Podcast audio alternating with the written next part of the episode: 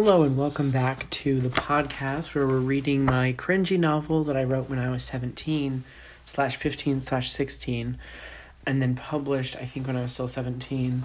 Um, we're reading because I'm in the, my dorm this week. The, the dorm copy that I have was one that was proofed by my piano teacher.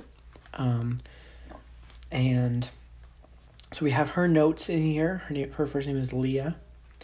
Um, so we have her notes. She has a lot more notes than my sister does, so that'll be fun. We might read some of them. And then there's like a period where she stopped writing notes, but she apparently still read all of them. And I think she just got really exhausted of correcting so much and was like, you know what? I'm just going to finish this novel.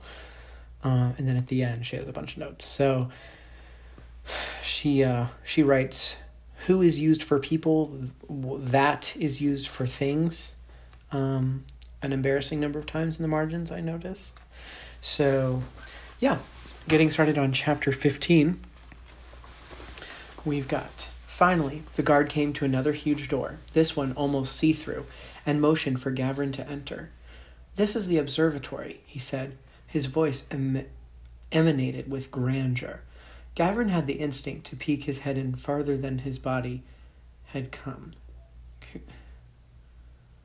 That doesn't even make sense. And she has crossed out had come, so I don't know.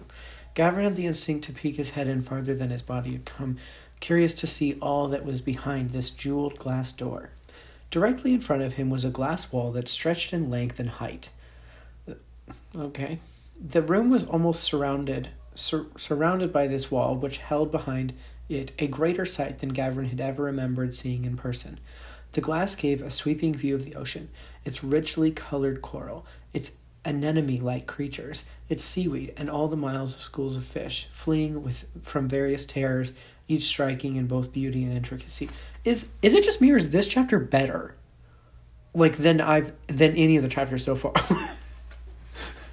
the next paragraph is going to be horrible, so I'm going to regret saying that. But it feels like the detail is like suddenly just there, like inexplicably. Okay. He noticed many dolphin slash deer. Okay, again, what did I just say? you don't put slash in formal writing, I'm pretty sure. Okay. He noticed many dolphin slash deer creatures like the one he had seen on the way when he had taken that calamitous fall. Oh, ooh, look at that word. One of these came close to the glass and appeared to look right into Gavrin's eyes. The gaze was kept for a moment until Gavin looked away out of some kind of shock or fear that an animal would stare him in the face. He suddenly had the thought to ask what that this creature was. That blue fish with antlers. What is it? Which fish? the guard asked. He leaned down as if he couldn't hear Gavin from his tall position. The one right in front of us. That thing, he pointed, with the antlers. Oh, I see. Yes, we call that a reed listeners, you'll you'll figure out that reed is deer spelled backwards. Look at that.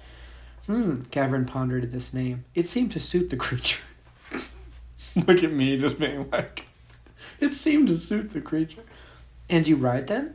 Uh, yes, the man answered, leaning down slightly. In fact, they are the creatures that keep this place going. If it weren't for them, none of this would exist. Why? Well, they are enzonic fish. They are mammals, actually. They grow a bit of fur for warmth and need oxygen now and then. I love how I just snuck in the definition of mammals. So they use enzyme to naturally force air into the water to build underwater bubble houses. Of course, they can't get out of it or into it without it bursting, so they create these bubbles every night to sleep in, or just when they need air. They supply us with the oxygen and food that we need to survive underwater. Are there are they are they other enzonic fish? Well, yes, and many land animals and birds too. But I am not as familiar with things about the above the water. I've only been to land, the man paused, four times in my life. What? Gavin's face blinked with shock. Four times, yes. Why? We are the Reton. We live under water with the reeds. It is safe here. We are called to this. Or rather, my ancestors were called to this. Called by the one who created our world. We were called to prepare the way for the law. oh no. Uh, maybe at the end of this book I'll explain what I was trying to do with that. The guard's explanation was cut short when they heard a call from across the walkway. Cobalt, come at once. I forgot his name was Cobalt. Okay. The source of the voice was unknown, but the guard took it to be important. I must go. Enjoy the view, he added in a good mannered tone. Yes, thank you, Gavin called to him as he ran across the walkway and down a flight of stairs. He was met with no response, though, so he turned and walked toward the glass wall. He felt connected to the ocean world in a way that he had never known was possible. He wanted to swim with the reeds, explore the hidden caves, and find currents to be pulled along in. His dreams were interrupted, though, with the sight of Asu and Leah. They both sat in a bubble, and Leah seemed to chatter along as she always did when Gavin was around. Asu nodded respectfully and continued to push their bubble along with the water. Finally, Leah looked towards the observatory and began to wave ecstatically. Gavin began to give you a give a you look funny like that look, but then quickly shifted to a I'm excited to see you look.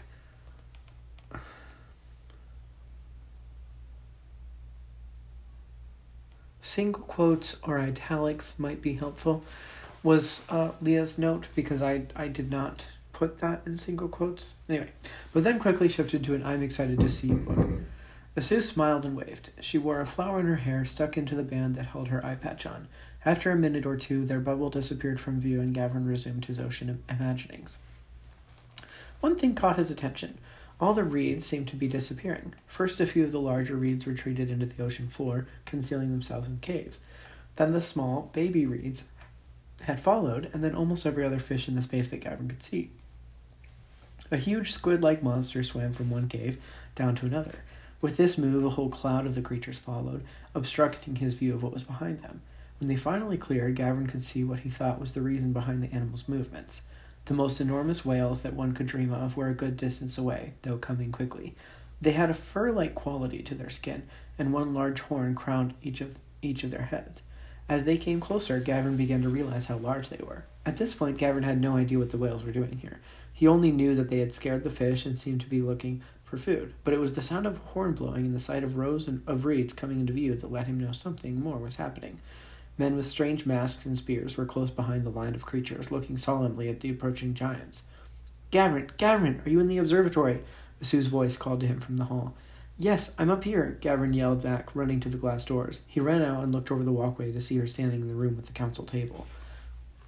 Oh, good, she sighed. Run down quickly. We must flee this place. Are those whales attacking? Gavin yelled, running down the stairs to Asu. Finally, he reached her, and she answered his question with a nod. Ella sent them. You can be sure that she is close behind. Why are we going? Can't you help defend? Here, we need to run to the bunker and collect our things. Asu walked over the stairway down to their rooms, and Gavin followed. I can't use ensignry as well underwater. The Rattah train underwater. They're used to it. They have prepared for this with the last three years. She finished up as they reached the end of the stairway. Gavin ran to his bed and began packing things. What about Leah? Gavin asked, folding over the flap on his bag. I will grab her things. She's with the other outsiders at the launching dock.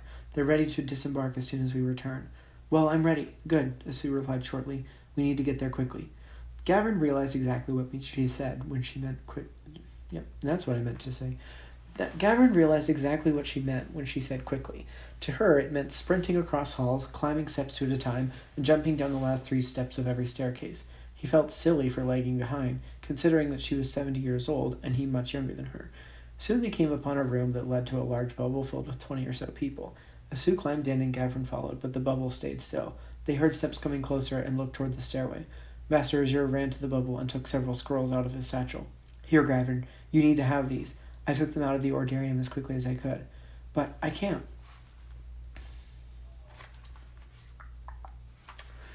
No, you have to see these. They are not safe here. Go! At this, the man controlling the bubble pushed them all off into the ocean. They began to drift farther and farther away from the dome and closer to the surface. As they neared level with the dome, Gavin noticed a woman sitting in a small bubble floating near the attacking whales. He soon re- recognized her as Elif. Asu, I see, child. We can only hope that she does not. But Asu's words were futile, for the woman seemed to look at Asu as soon as she let them out. Hatred filled her eyes, and she reached her hands out. Within seconds, a ball of jagged ice began to form. Quick, Asu yelled. We have to reach surface. She knew that the moment Elif sent the ball of ice, their bubble would be obliterated and they would find themselves stranded in the ocean in a desperate swim to the surface. Within a minute, this happened. um, Leah has crossed out within a minute this happened and has said hold suspense. Brave Gavin now may now stranded maybe. Can Asu deliver from ocean sea? Deeper, deeper will he go down? Will the bubble pop? Will he drown? Weeper, weeper, weep no more, for scrolls lost on an ocean floor.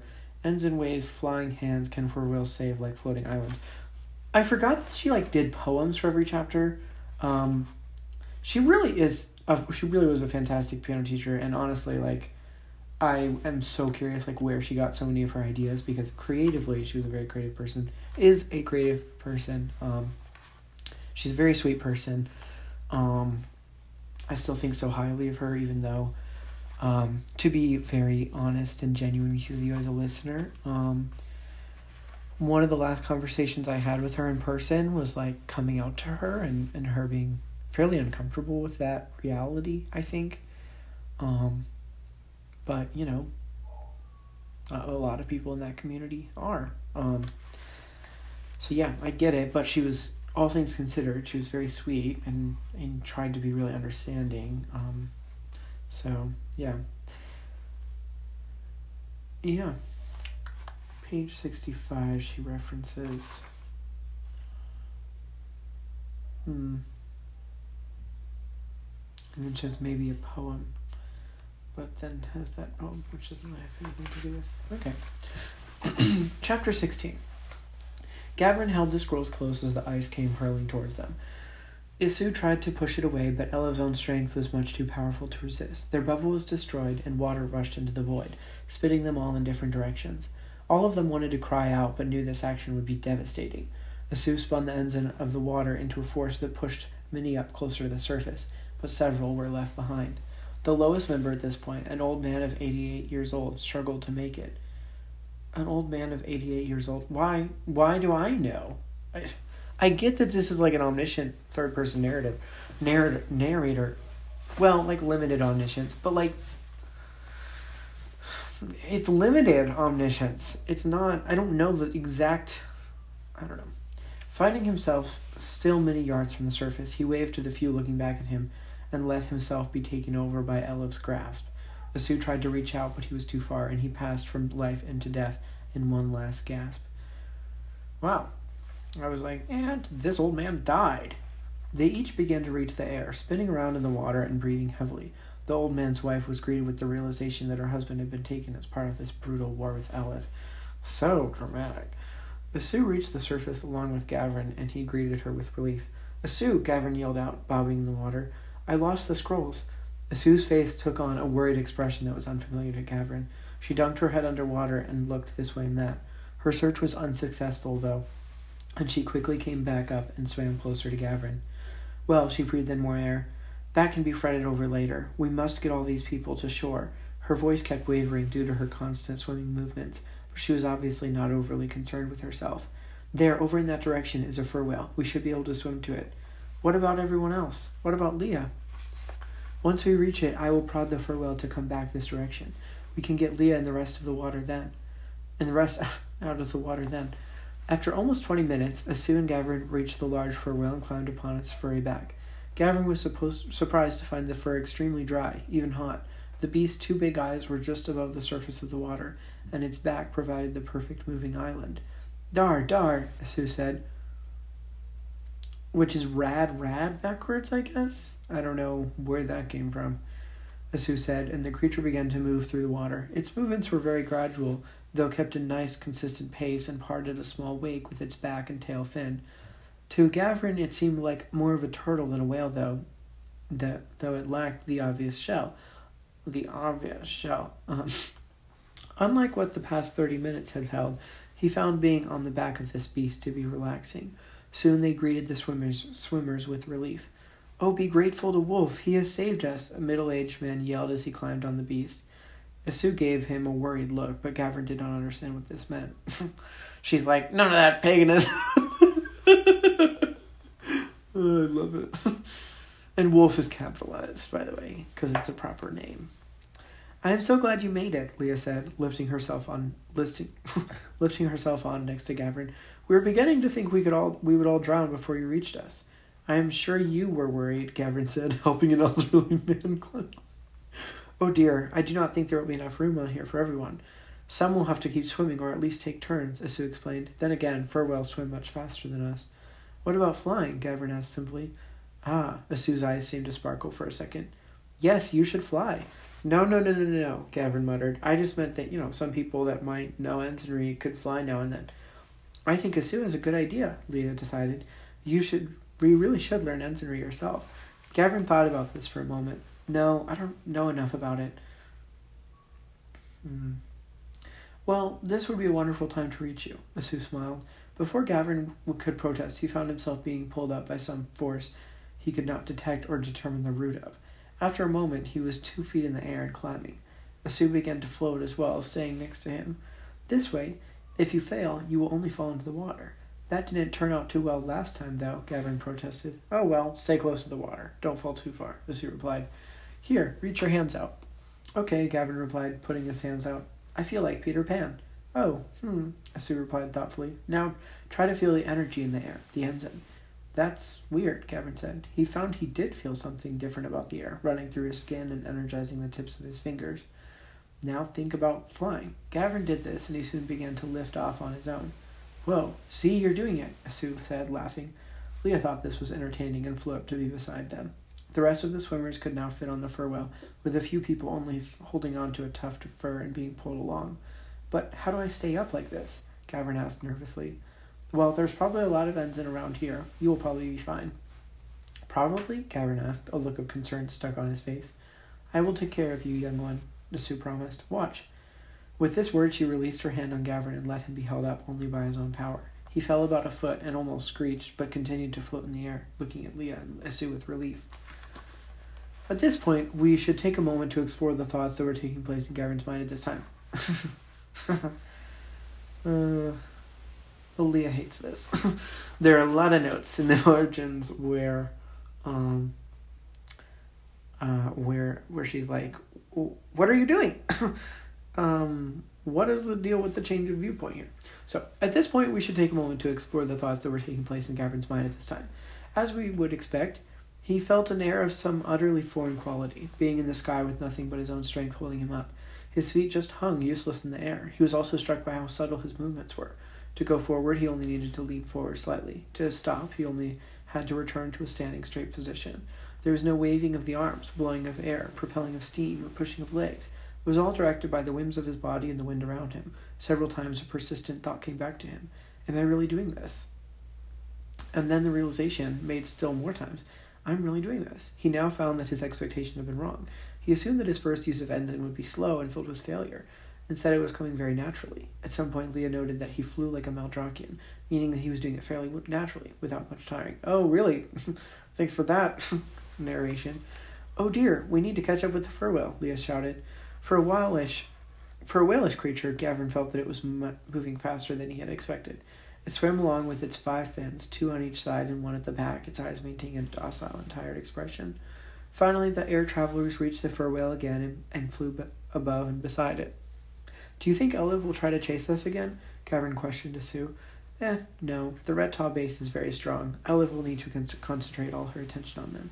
Do you think that she will, well, Gavin's concentration on the conversation created a break to his concentration on flying. Great. Three uses of the word concentrate uh, in in two quotes, and he fell for a moment before regaining his flight. She will kill them, if that is what you are asking. She is a very evil woman. Asu replied solemnly. Gavin immediately felt an urge to go back. This is the best way to keep flow rather than informing the reader outright. We will now hear Gavin think. Just weave it in. Nice job. Okay. That's what Leah said. Gavin immediately felt an urge to go back. He began to question it. Why would I want to go back? It occurred to him that he wanted to help. What would I be able to do? Then the answer use ensignry, fight Elif. But the voice of reason broke through and silenced all of those ideas. Asu, Leah shrieked. The Akitans are ahead. Oh dear, Asu muttered. With a wave of her arms, she flew forward at an unbelievable speed. What is she doing? Gavin asked Leah. She's a brave woman. If we get out of this alive, it will be because of her. Gavin watched Asu stop in front of the dragons, her long black hair coming to rest on her back.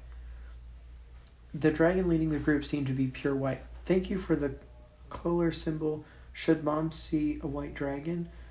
Oh, that's interesting. The color, the Color. Oh, she's saying color.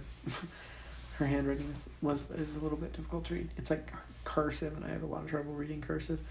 Uh, should mom see White Dragon? That's a good point. Um, Gavin watched Sasu in front of the dragons, her long black hair coming to rest on her back. The dragon leading the group seemed to be pure white.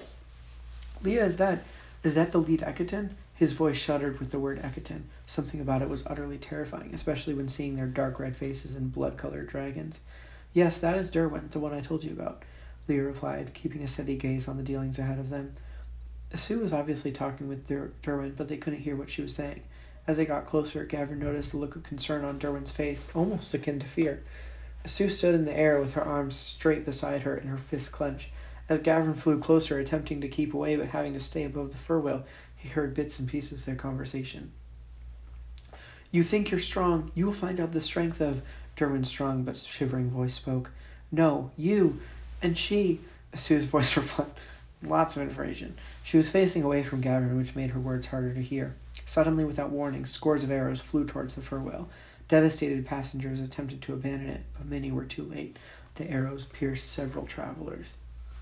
Sue yelled something at Derwin, then her hand swept up, and she flicked her fingers at him, causing long crystals of ice to fly towards him. They, this took him by surprise, but he recovered quickly. Leah flew down to help the people in the fur whale, there were, though there were, was no way to continue. The fur whale is bleeding badly in several places, arrows sticking into its fur. We have to go, Leah yelled, trying to help the passengers. Asu, most of them can't fly, and many are dying. Asu's solemn face seemed horrified by the sight. She realized there was no way for her to save them all, and this saddened her greatly. She turned to Derwin with a rare look of hatred. In a moment, she pushed her hands toward him and blew him off his dragon. She waved her hands around for a second, then sent strings of lightning toward the white dragon that Derwin rode.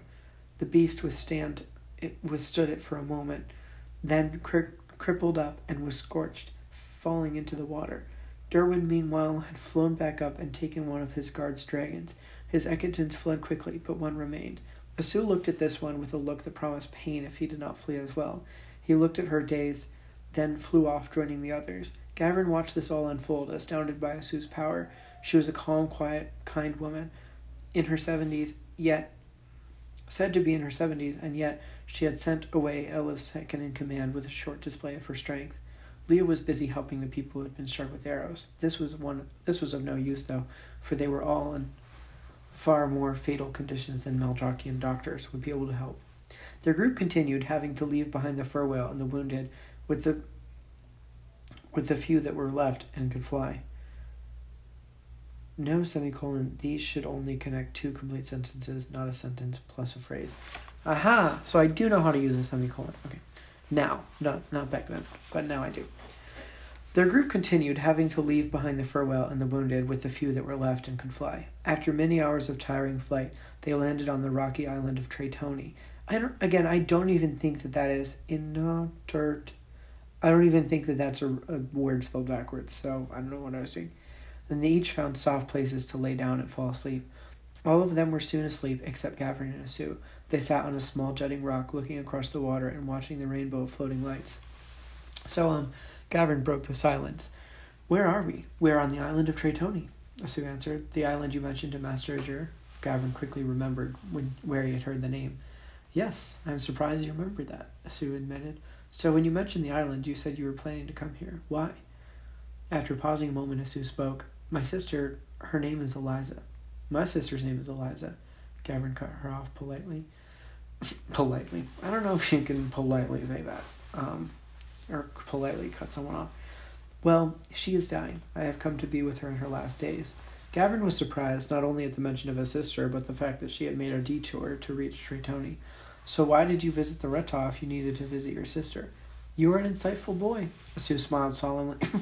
I believe very much that you will be used in our world. I wanted to see the prophetic scrolls. I thought those would help you see your place, but they are lost. I'm so sorry, Gavin said. I feel really bad about letting them go. No, no, it was not your fault. There was no way to keep them from getting wet. After a few moments, Gavin spoke up. Do you see your sister often? Asu hesitated. Not as often as I would like. Usually once a year. My nieces and nephews, though. Asu laughed. They are so fun. How many do you have? Gavin asked. There are nine of them, most very young. Four are boys and five are girls. Wait, Gavin thought. Are all nine Eliza's children? Yes, yes, Asu answered quickly. I wanted to be like that. Her eyes developed a glaze, and she looked off to another direction. But it was not in my path to find a husband, to marry. It was my path instead to defend and to fight. So you believe that that is the path for me? Gavin asked her. To defend? Asu drew in a breath, then spoke. I don't know. I cannot know. Is that what I think? Yes, but it is not what I know. Gavin smiled a bit. Way too often I pretend to know things that I only think. It is easy to do that, Asu replied, chuckling. Gavin felt an urge to go back to what started their conversation. How long is the trail to your sister's house? Oh, about six miles. There are many villages around here, but she lives in the farthest one, at the end of the island. We will walk there in the morning, then go on to Puzzler. Will you stay with your sister for long? Gavin inquired. No, just a few hours. I wish I could stay longer. She understands the urgency of the situation, though, and will not hold it against us that we will have to leave soon after coming. But she's dying, said Gavin. Shouldn't you stay with her longer? I hope to be able to heal her, but even if that cannot happen, she will not mind. It is not the tradition of the fit. I mean, it is not usual to stay beside a dying one. It is seen as a waste of time. Whoa, Gavin was astonished by this idea. A waste of time? But what if that person was close to you? What if you care about them? Oh, I care about her, but it is our culture to let the dying have their dignity. We want to keep their happy, alive memory in our mind. Even our children are being kept from seeing her at this time. I thought your culture came from our culture, though. Oh dear, Gavin, you are such a thinker, Asu laughed. My mom tells me I have a mind like a computer. Hmm. Oh, yes, I have not been to your world for almost two years. I almost forgot what computers were. Gavin was surprised that she knew it all. If she had been there, though, they would have been prevalent. Funny, he muttered. Dear me, I am usually a very energetic person, but I am, I'm beginning to be tired, Asu admitted. I need to sleep too, Gavin agreed. There's a nice place over there that looks very comfortable, Asu advised. Thank you, Gavin said. Where will you sleep? This is good for me, Gavin laughed. This is a rock. I know that, Asu replied. It is still fine. Okay, if you're good with that, Gavin replied. Good night. Good night, Asu simply replied, staring back at the sky, assumably deep in thought. Gavin found the soft patch of grass that Asu had mentioned and laid down, using his hands for a pillow. A chilly breeze blew gently across her back, his back, but he was, for the most part, comfortable. After lying in the stillness for a moment, his eyes shut and his mind quieted. Soon he fell asleep. And then the poem that Leah has written for this chapter is To sleep perchance to dream, dream of his family or home, or of fur whalish adventures in whalish tones. Is he homesick? Why not? Mm, okay, so maybe half a poem and half questions for me about the chapter. All right, chapter 17. Um, I'm actually going to read another chapter, even though I probably shouldn't. Um, because I'm curious if it continues to be like okay. Because honestly, like last chapter wasn't awful. And then it, like, I feel like the paragraphs are getting longer, the dialogue is getting less awkward. Like, this is actually really encouraging me because I'm like, if if I really did improve over the course of this novel, then I won't feel so stupid about having written a whole novel that I that I hate and I think is horrible. So, okay, chapter 17. Gavin heard a subtle whisper. Gavin, the voice spoke. Awaken and rise, child. We have a long journey today. The voice began to get louder as it continued. As Gavin became more conscious, he remembered where he was and who this voice belonged to. Sue, he began, sitting up despite the ache of his back. I am really tired. He rubbed his eyes, reaching his arms out and yawning. Asu smiled. Leah went down to the went to the nearby village and found a dragon. We are beginning our trip soon. Leah has written Blue Dragon equals taxi size type. okay, Gavin let out one more yawn and then stood up. Where's my pack? Here, Asu pulled his satchel from her larger pack and handed it to him. So, um, did Leah just walk into town and ask for a dragon? No, no. There is a bit of a community around the Ensigners of Light, those fighting for good. We help each other. This interested Gavin. So you have a secret alliance? I suppose in some way, Asu answered. And you have secret code words, right? What do you mean? Well, like, Gavin stopped as Leah walked up to the two and began speaking, giving no heed to their conversation. I have the dragon ready. I gave it some food and had it drink out of the t- trough at the village. Should we go? Asu paused for a moment, acknowledged Leah, then spoke to Gavin. We should resume this conversation. Our time traveling will allow a lot of discussion. No, sorry. Sorry for the readers that just got really excited. Um, I meant to say our time traveling, as in our time spent traveling, will allow a lot of discussion. Okay, Gavin replied. Asu now replied to Leah, Thank you, Leah. We can begin our flight. Great! Leah led them around a small grove of trees, and Gavin gasped at the sight of the dragon Leah had found. It was much, much larger than a deer, and had mostly blue scales with speckled streaks of purple. Its legs were long and rather lax, not astute like a large dragon's legs are supposed to be. It had four regular looking legs with two extra legs closer to its head, almost on its neck. Each clawed pod, claw, clawed pod was encircled by scraggly looking purple fur. Its head was rather small and attached to a skinny snake like neck. Its eyes were set in very deep, and its mouth didn't look overly intimidating. Though seeming to notice them, the dragon looked on lazily and didn't pay m- much attention to the approaching trio. Here, Leah said, climbing up up uh, onto the dragon's coarse black saddle. I can seat you. I can. I can seat here. I can seat here. You. Leah paused to help Gavin up. Can sit here, and Sue, you can sit there.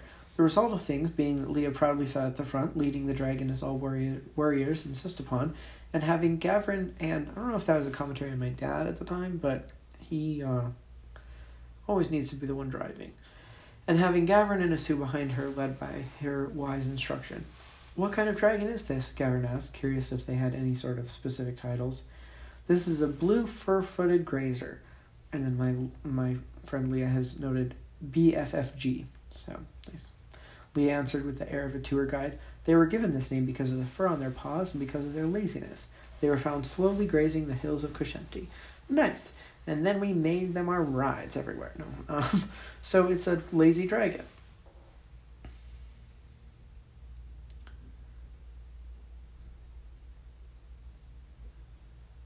Um, Leah has crossed out lazy dragon, but it, it's like she wants me the sentence to just be so it's a. So I don't know. Okay. Gavin assumed, Great, Sue chuckled, but Leah ignored his sarcasm. Dar, dragon, Leah shouted, causing the snake like neck to bend and the head to turn and look at her with a face that said, You really think I'm moving for you? It worked last time, and he is a good flyer, but. Oh, Sue finally gave her own words, startling Gavin. Dar, dar. Oh, nice. Leah has written to camels in Arabic. They say this: "Yalla yalla." Be up with you, and as all good dragons do, the beast obeyed her words and began to fly. Thank you, Leah said, partly humbled at her inability to direct the, ham- the animal. Glad I could be of help to you, Asu answered. The dragon moved slowly but surely, and they were soon halfway to their destination. Asu turned and glanced back at Gavin. What was it you were going to ask me about? Something like code words. Oh, yeah, Gavin remembered. Do you have some sort of language that you only use when speaking with rebels? Rebels? I mean people who don't support Eliv. As if she doesn't know what that means. Oh, well, no, I don't think we have a special language. In fact, there is only one language in Meldrog. Really? Gavin hadn't really considered the idea, but the fact surprised him. Mm-hmm, Asu answered, finding a scarf in her bag and wrapping it around her neck and face. A few strands of purple hair escaped and blew wildly in the wind. Why do you have purple hair? Gavin inquired, feeling rather rude but insanely curious. Pardon me, Asu replied. I cannot hear you well. What did you say? Why do you have purple hair? Gavin repeated, realizing how loud the wind, wind was. Well, why do you have brown hair? Um, well, never mind, Gavin later realized that Asu had really just avoided the question, but at this moment he felt partly rude for asking it, so he kept quiet. After another few hours, Gavin heard Asu yell to Leah over the torrent of the wind. This is her house on the on the hill. He assumed she was speaking of her sister's house, and this assumption was found to be true. And then Leah has circled that and said passive voice, which actually helps me remember what that is because that's always complicated to me. I always forget what what that means. There on a grassy hilltop with one tree stump stood a small rustic house. It had a dismal gray and brown color with little red curved shingles and a astute metal rooster swinging in the wind attached to the top. It was the most familiar looking house the Gavin had ever seen when compared to Bear's little hobbit home and Asu's thatched cottage. As they came closer to the house, the dragon's neck extended idiotically like an ostrich. Ostrich. Gavin found it to be very large, though only bearing two windows and a small curved door on the front wall. Two very small children bounded out, waving to the dragon and its passengers. Soon, Gavin was close enough to see a young girl peeping out.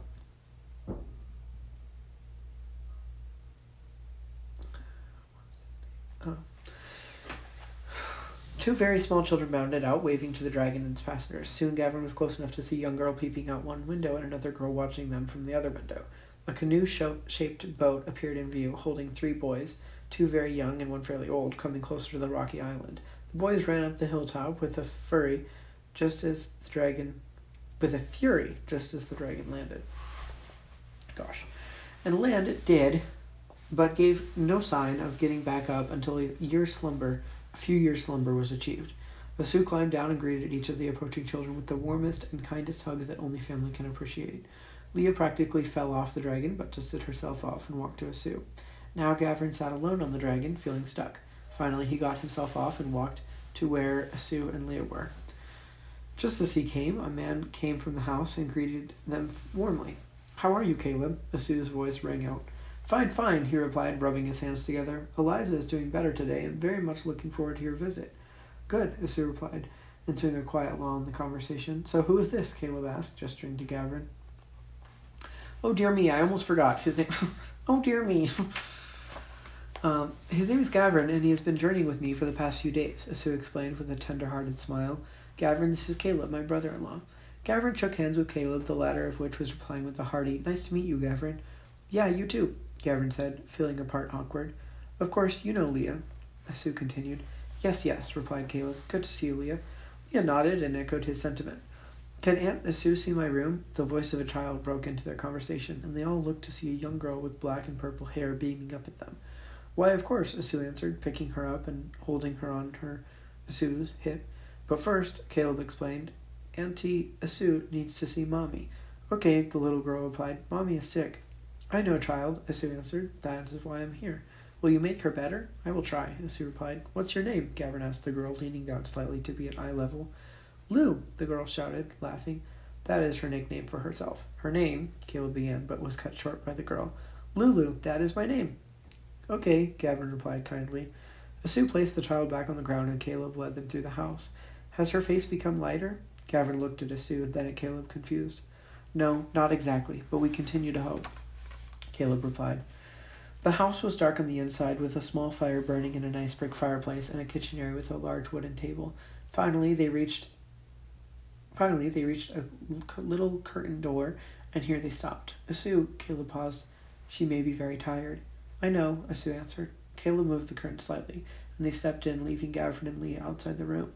Gavin remembered feeling like this when his parents went to see a friend in the hospital and he stayed outside. That had been two or three years ago when the twins were only six years old. He looked up at Leah, who bore a very solemn face and bit her and bit the edge of her lip worriedly. He heard a few voices. He heard a few voices from the room, but couldn't tell exactly what they were saying. He could tell they were whispering, though, and it seemed very important. Asu opened the curtain and stepped out, along with Caleb, leaving the fabric to fall back into place. I do not know how to say this exactly, but she wants to see you, Gavin, Asu said, her forehead wrinkled. This confused both Asu and Gavin, but Gavin nodded and walked in when Caleb pulled the curtain open. A woman who looked something like Asu lay on the bed, her face startling in color. Dark blue streams wrinkled across her brow, and all her skin had a bluish tint to it. Go outside, Asu, the woman called out, her voice hoarse. Gavin heard Asu sigh and her footsteps echo across the hall and outside. Now that she was gone, Eliza spoke to Gavin. Asu has written to me about you. She really believes in you, doesn't she? I guess so, Gavin answered, not wanting to stare at her blue face but finding no other place to look. She thinks you are important to our world. She believes you will do what no other can or could do. Wow, Gavin replied. He was startled at this, surprised at how high, highly Asu saw him. But I need to tell you something, Eliza went on. She would never tell you this, just as she has never told anyone this. Her eyes glazed over, and she seemed to be unconscious for a moment, making Gavin realize how sick she was. I am sorry, I, well, she sighed heavily and looked Gavin straight in the eyes. Eliv did this to me. She cursed my body with lightning. Oh my god. Oh my gosh. Gavin would not say that. He's a good Christian boy. He says, Oh my, Gavin let out, clenching his jaw. I was once like Asu, battling with her with all the vigor that she has. I was doing my duty. She did this to me, and I guess it brought me back to my children. A feeble smile came to her, and she looked back at Gavin. You need to know this, and I know Asu would never tell you this herself, but Eliv is our sister. Gas. Asu's Gavin's jaw dropped noticeably, and he gasped, staring at her. We came from Farinland many years ago, when we were all children. Me, Eliv, and Asu. We were much like you, really, strangers who found themselves in a world completely foreign to them. We were taken in, though, and I suppose our paths have been intertwined into the basket of Maldrock. I don't understand, Gavin uttered. You came from Farinland? Yes, Farinland. We are Farins, a separate race, but with ancient mystic ties to your race. That is why Asu and I are both tall and have black hair with purple, and well, that is why we look slightly different from your people, from the people of this world and yours. Gavin mind was more Gavrin's mind was more surprised than it had ever been, even when the first realization came. I know it is a shock, Gavin. Asu says Sue says you and her have become close just in the last few days, that she feels you are almost a son. Eliza smiled, the son that us never had. Anyway, I am afraid that I I am much more sick than I let on. I will die soon, but do give this to Eliv. Eliza shifted in her bed and produced a piece of paper out of her bedside table. Oh, uh, okay, Gavin assured, taking the letter from her blue tinted hands. Tell her that Eliza took a quick, deep breath, holding back tears. Tell her that I love her. Gavrin's own spirit felt like crying at the moment, tossed about by the secrets and deep feelings that had just been revealed to him.